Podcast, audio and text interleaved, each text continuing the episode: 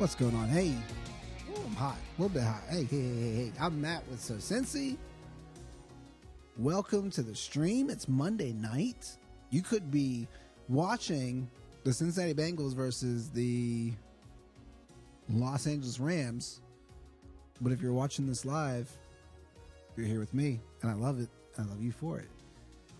Or you're watching this like later with video on demand because you chose the Bengals and the Rams, which, hey, I'm okay with that.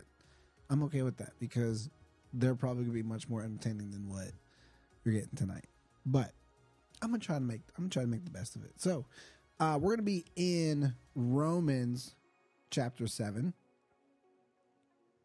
We're going to be in Romans chapter 7. And we're going to be coming from the New Living Translation.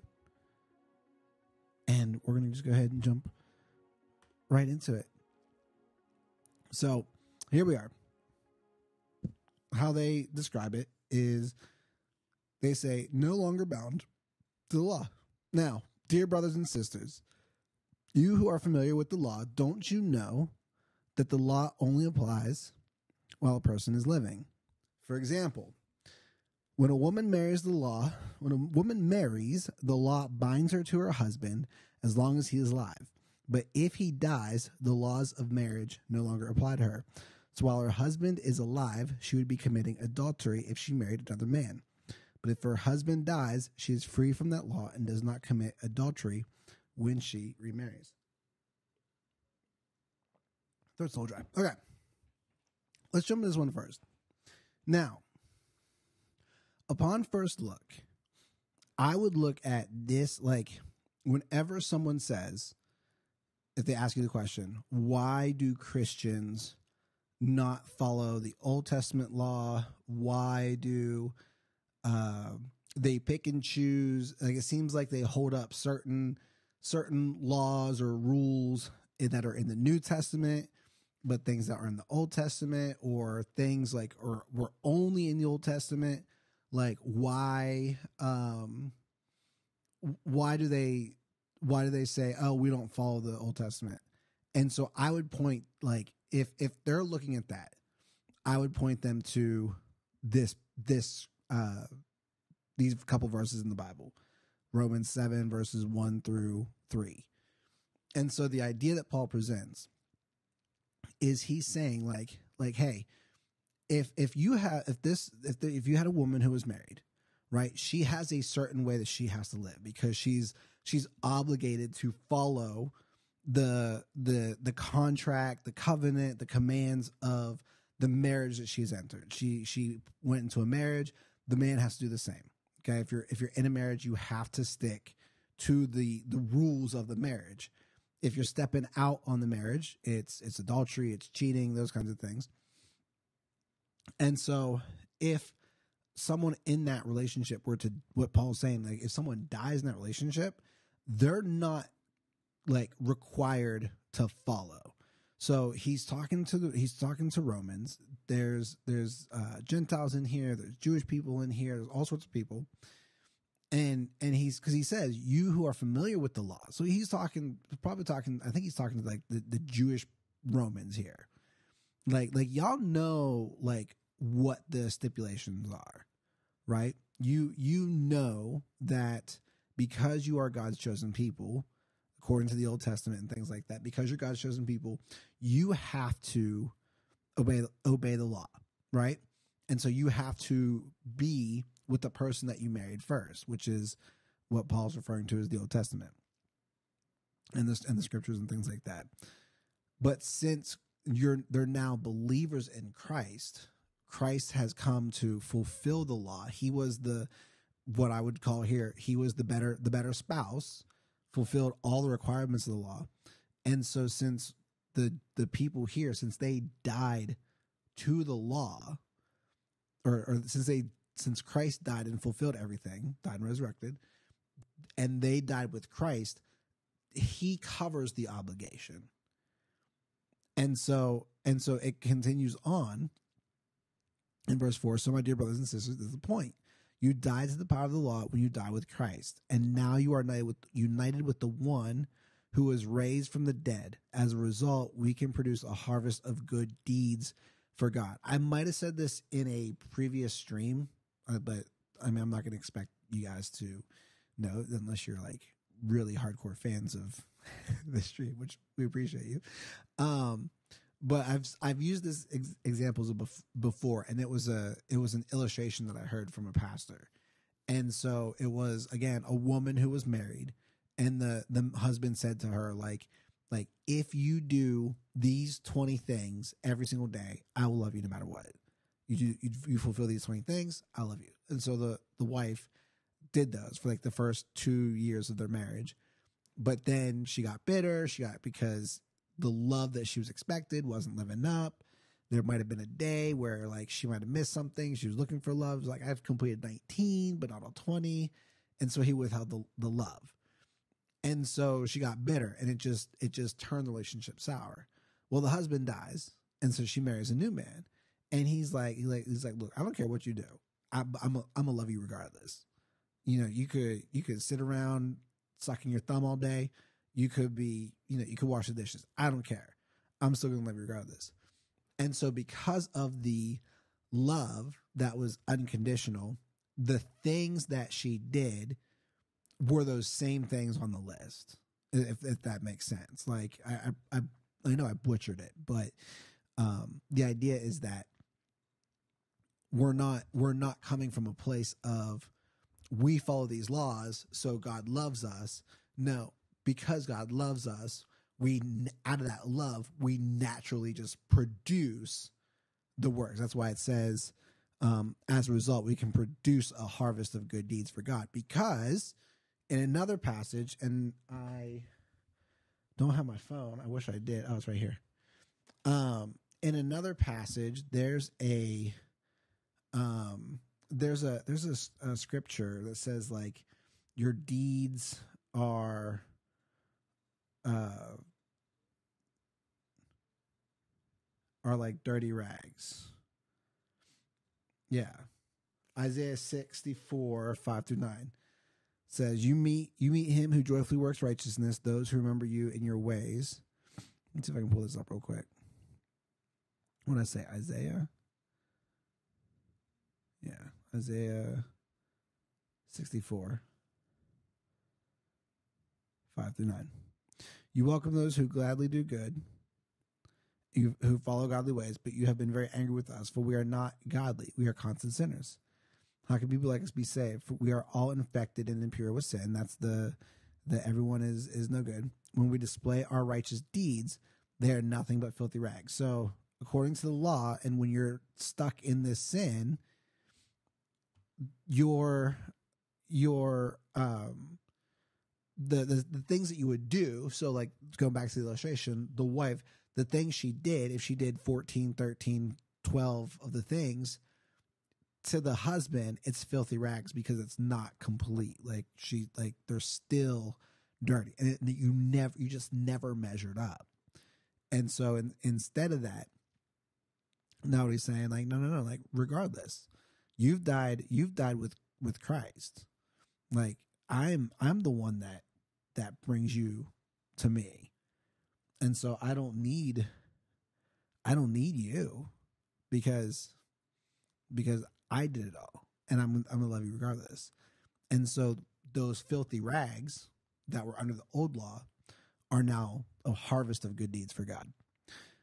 Verse 5 when we were controlled by our old nature, sinful desires were at work within us, and the law aroused these evil desires that produced a harvest of sinful deeds, resulting in death. But now we've been released from the law, for we died to it and are no longer captive to its power. Now we can serve God not in the old way of obeying, obeying the letter of the law, but in the new way of living in the Spirit. And so there's that contrast there because you see the word but the old way of obeying the letter of the law, the old way of obeying, versus the new way of living the spirit, living the spirit. It's by it's by faith.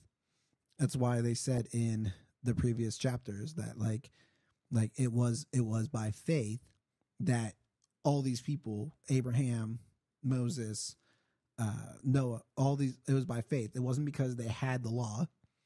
It was by faith that they um, that they produced or, not produced like that God saw them blameless, not without sin blameless, but like um how did they we we did this book in uh in our men's ministry class yesterday and and they they they talked about what it meant to be biblically blameless and it was um I want to say it was like it was unquestionable integrity is, is the way. So we don't want to over spiritualize the the blamelessness um and say that they're perfect without sin. What we're saying is that the blamelessness is this unquestionable integrity. So they because of their because of their no like there was no doubting their faith, the people of old. So that's why God saw them as, as blameless. But anyways, verse seven. Well then, am I suggesting that the law of God is sinful? Of course not. In fact, it was the law that showed me my sin. I would never have known that coveting is wrong if the law had not said, You must not covet. But sin used this command to arouse all kinds of covetous desires within me. If there was no law, sin would not have that power. It's like it's like when you have a kid and you tell them like not to touch something and they're like like they want to touch it. Like my like my youngest Joey did that today. Like I'm trying to tell him like we're we're waiting for Kristen to get out of the grocery store and I was playing a game in the front seat and he comes up and he's like, What's this do? I'm like, Don't touch it. And then he proceeds to like want to touch more and more stuff. He's like, "What's this do? What's this do?" What's this? I'm like, "I'm like, just leave it alone." But it was this, it was this command of, "Don't do this," that brings about this desire. That's like, do it. Kristen was on. Kristen went onto a a Girl Scout retreat, and um, she told me the story where uh, they were they were like at a spot and they were they were playing with dirt, and it was some other person's kid. And she's like she's like throwing dirt everywhere and kristen's like look i'll mother you. Don't don't throw like don't throw the dirt don't throw the sand. And the little girl like picks up the and she's just like holding it by her head she's like i'm not i'm not i'm not throwing it. Like it's that that's what paul's talking about here. Just that covetous desire to or this desire to be just we have this desire to be alpha human beings anyway Verse 11 Sin took advantage of those commands and deceived me. It used the commands to kill me, but still the law itself is holy, and its commands are holy and right and good. But how can that be? Did the law which is good cause my death? Of course not. Sin used what was good to bring about my condemnation to death. So we can see how terrible sin really is. It uses God's commands for its own evil powers. Verse 14. So the trouble is not with the law, for it is spiritual and good. The trouble is with me, for I am all too human, a slave to sin. To sin. I don't really, and this is a. I'm I'm going to go slow through this because this is a a deep portion of Roman. Like that's the thing about Romans, man. There's so much good stuff. So I'm going to go slow with this one. Verse 15. I don't really understand myself, for I want to do what is right, but I don't do it. Instead, I do what I hate there's a reason that one of the fruits of the spirit that they talk about in Galatians 5 22, I want to say. There's a reason that self control is one of those one of the uh um is is one of the fruits of the spirit. And it's because it is the the desire within us to be um for lack of a better term just buttholes. And so so that's that's the the issue. Um one of the things uh here we go let me let me read this to you this was a quote uh we've been like i was talking about with our with the men's ministry church we've been doing this book called uh the titus 10 by j josh smith Highly recommend. Oh my goodness, it's a great book. Highly recommend. And so in the chapter titled um, Character, it talks about um, uh, character and things like that. Um, what's the uh, conduct? Talk about conduct versus character. Conduct is what we do, character is what we are. Conduct is the outward life, character is the life unseen. But anyways, but the quote that I wanted to read because it's it's tied to this. self control begets self control, and a lack of self control begets more lack of self control. What I mean is that to cultivate self control, you must begin with the smaller areas of your life. Begin with a disciplined time with the Lord every day, then gain control of your eating, commit to regular exercise, start coming home from work on time, and commit to consistent and personal time with your children. The reason why I brought that up is because I think if you're if you are like me, if you're a, a husband, if you're a a worker, if you're a um a, a, a father of children, um, if you're if you're any if you're a young man looking looking to be those things in the future, this would be this is like a, a small list of of where to start life. Like these are these are like I think five really simple, easy things that you can do to start producing the the idea of of self control, which goes to what we're talking about here in verse 15. I don't really understand myself for what I want to do, for I want to do what is right, but I don't do it. Instead, I do what I hate. Right? So it's real easy if I'm going back to my to my quote begin with the discipline time with the Lord every day. Right? There's there's a, I think there's a reason. You don't have to as if if you're if you're a, a Jesus follower, if you're a Christian, whatever you want, in your in your devotional time, you don't have to do your devotional time at the beginning of your day. I think I think God will be pleased at any time that you do that you do your devotional time that you spend your time with him whether that's in the more like first thing you wake up whether that's over your your lunch break, whether that's at night before you go to bed. I don't I don't know if it matters to God. Maybe it does. I don't but I don't I don't know. What I think is matters to God is is that you're doing it. And to that point, there's something about what I've what I've just learned. I've been I've been a a, a Christian for since eighth grade, which would have been 2004. No, no, no, no, no, 2004. Like 1999, 2000. So that so I don't know how old you are when you're in eighth grade. You're like 13, 14, and I'm 36 now. So in the 20 some ish years that I've that I've been doing this thing, I've I've had my devotions in the morning. I've had them in the evening. I've had them in at, in the afternoon. What I found my most productive days, my my best days, my my days I give my all to God, the one thing that they all have in common is that my devotion time was in the morning. Like it's setting it's setting a tone. Hey mama, we love you. I think there's something to the again, you don't have if you're not a morning person, you don't have to do your devotion in the morning. Just what I have found is that by doing it in the morning it sets a tone for the day.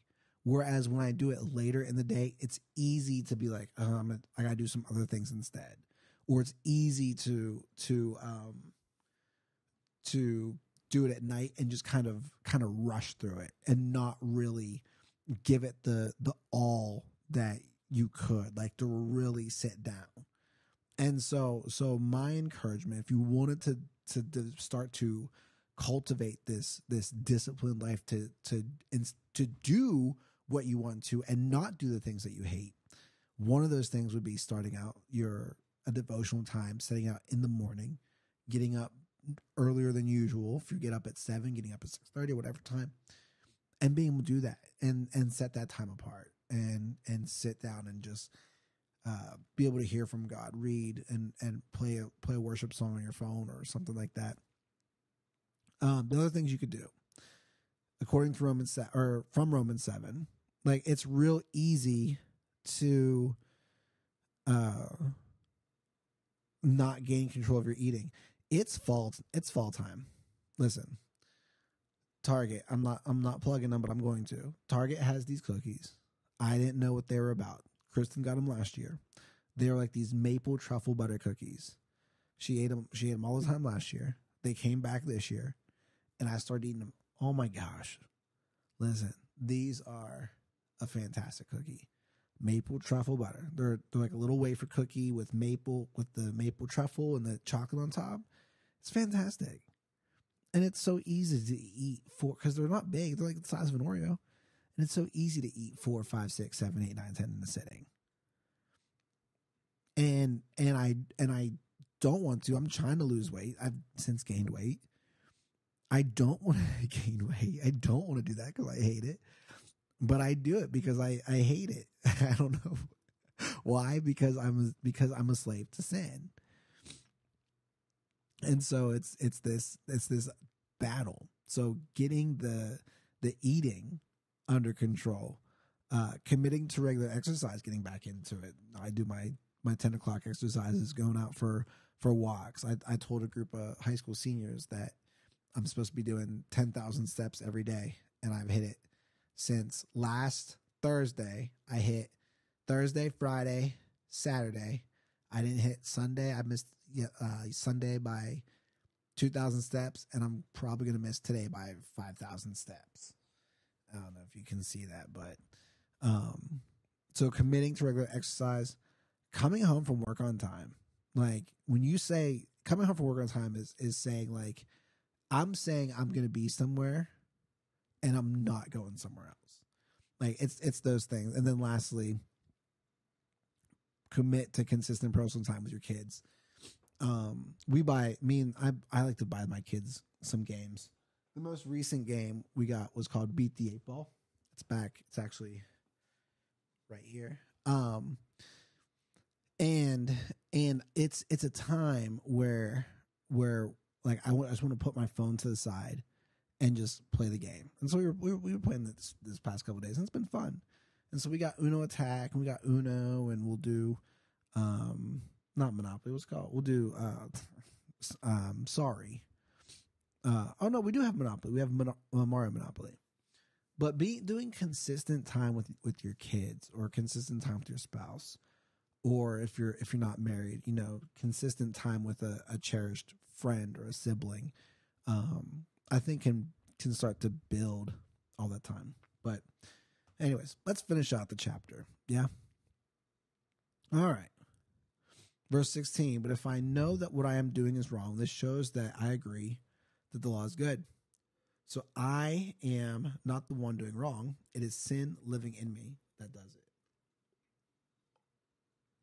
And I know that nothing good lives in me, that is, in my sinful nature. I want to do what is right, but I can't. And Paul's just kind of repeating himself here. Oh man, I just dropped that all over the. I wasn't looking. I just dropped water all over the table. Oh goodness! On my on my actual notebook. Oh, goodness, got it all over my phone. Poor, I can't believe that. did that. Well, that notebook's ruined. Uh, well. Uh, well, folks. Okay, sorry about that. Let's try this again. All right. But if I do what I don't want to do, I don't want to do what is wrong, but I do it anyway. Verse 20. But if I do what I don't want to do, I am not really the one doing wrong. It is sin living in me that does it. I've discovered this principle of life that when I want to do what is right, I inevitably do what is wrong.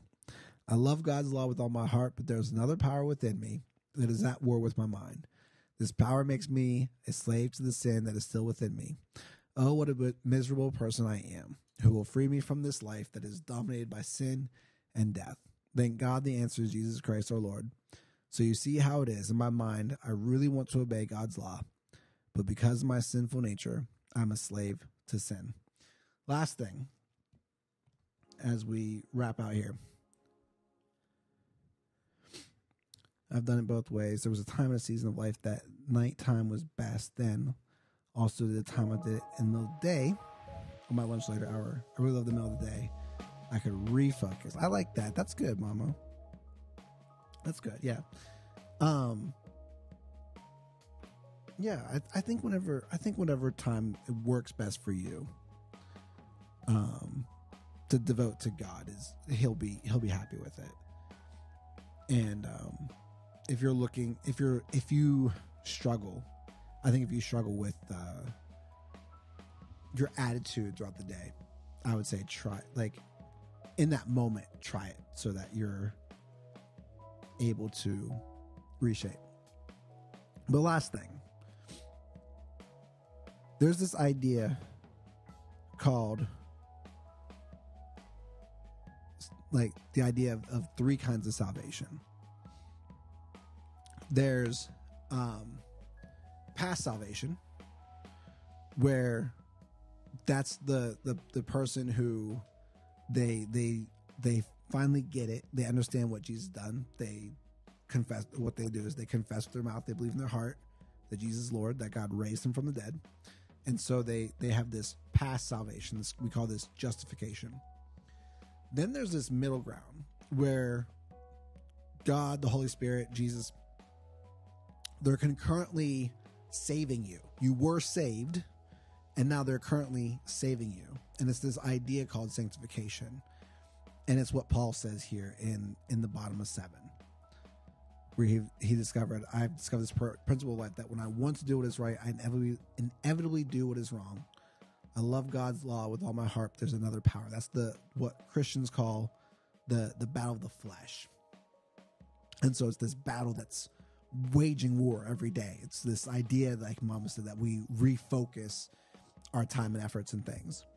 And then there's this last part of salvation that's future salvation. We call it the the glorification that we are removed from this earth.